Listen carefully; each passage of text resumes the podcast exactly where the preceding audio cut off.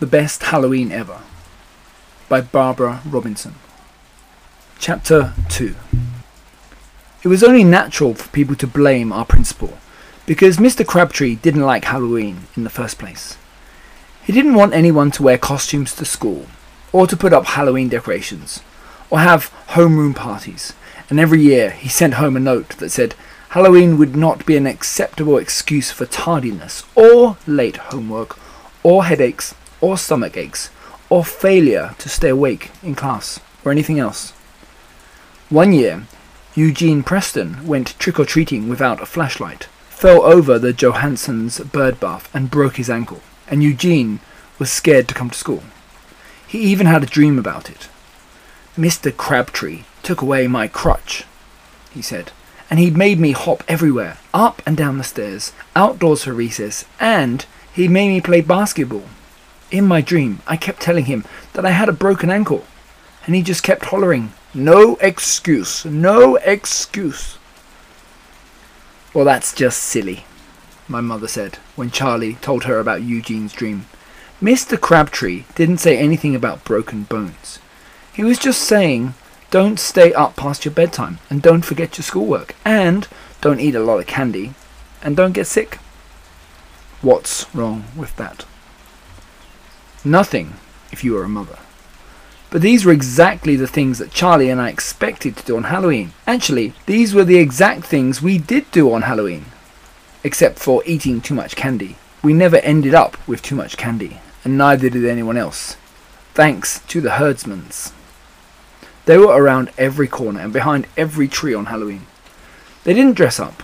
They didn't have to, because they looked Halloween all the time. Sometimes kids even dressed up like them. They didn't go trick or treating, but they didn't have to do that either, as long as everyone else did, collecting candy and gum and money for the Herdmans to take away from them. Of course, this meant they had more time than the rest of us.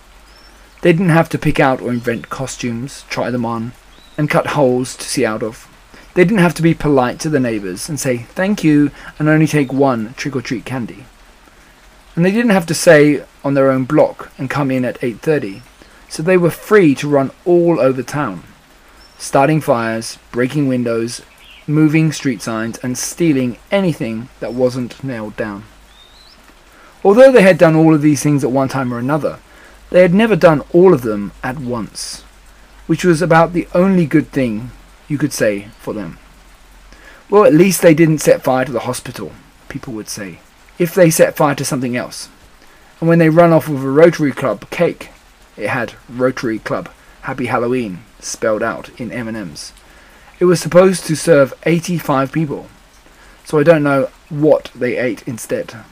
Everybody said, well, at least it was a cake they stole. It wasn't somebody's life savings. Hmm.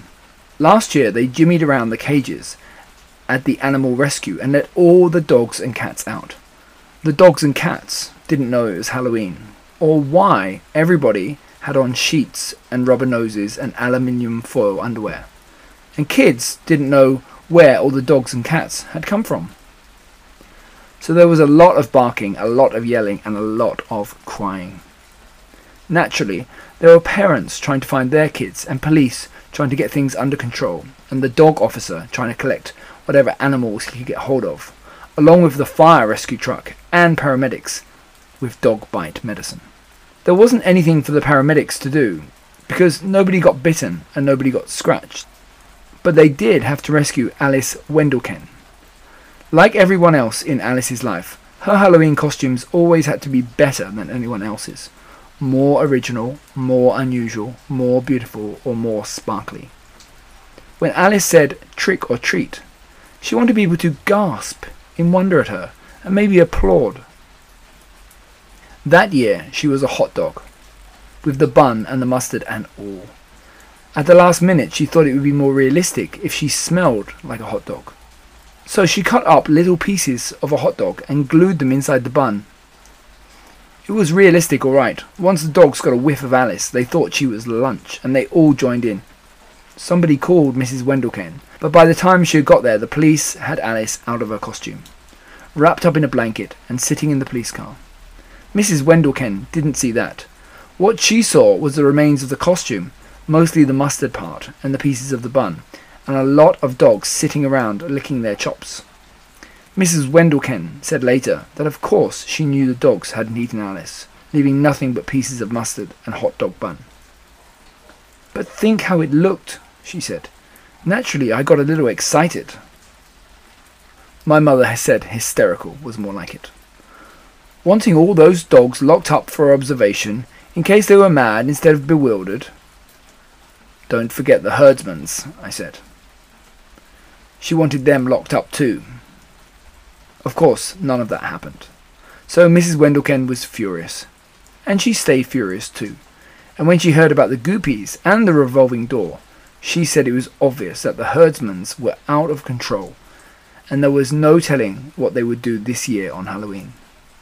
She wasn't the only one. The police chief said the Herdmans and Halloween together always gave him nightmares, and this year looked like it could be the worst one yet. Then the fire chief chimed in. Do you know what happens to other fire departments in Halloween? he said. Other fire departments get false alarms. A lot of false alarms. I'd love to get false alarms on Halloween. What I get is little Herdman fires. It was true. He said that the Herdmans never seemed to set fire to anything important, but I can't count on that. This could be the first year they happened to burn down the First National Bank. The druggist said he was going to board up the windows, and Mr. Klein at the hardware store said he was going to sleep in the back room just in case.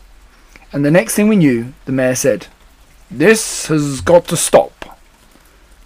And he did mean Halloween. He announced it at the Rotary meeting. No Halloween. And he announced it at the town council meeting. No Halloween. And then it was in the newspaper and on the front page Mayor cancels Halloween. Out of concern for public safety, the article said, and to avoid possible damage to property, local merchants will neither purchase nor stock the usual supply of Halloween candy. So that was it. No Halloween, no candy.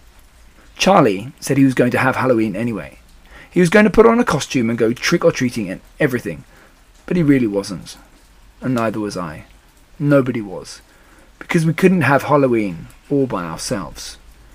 You have to have kids on one end of Halloween to look forward to it and get scary books out of the library and cut up pumpkins and get dressed up and then, as soon as it's dark, go trick or treating with your friends. Then you have to have grown ups on the other end of Halloween to give you the old sheets and pad you with pillows and fasten you together with safety pins and hang around the house to hand out candy. And of course, supply the candy. It isn't fair, Charlie said, and he was right. Having no Halloween is the worst thing that could happen, he said, but he was wrong. There was one thing worse, and we heard about it in the morning announcements at school.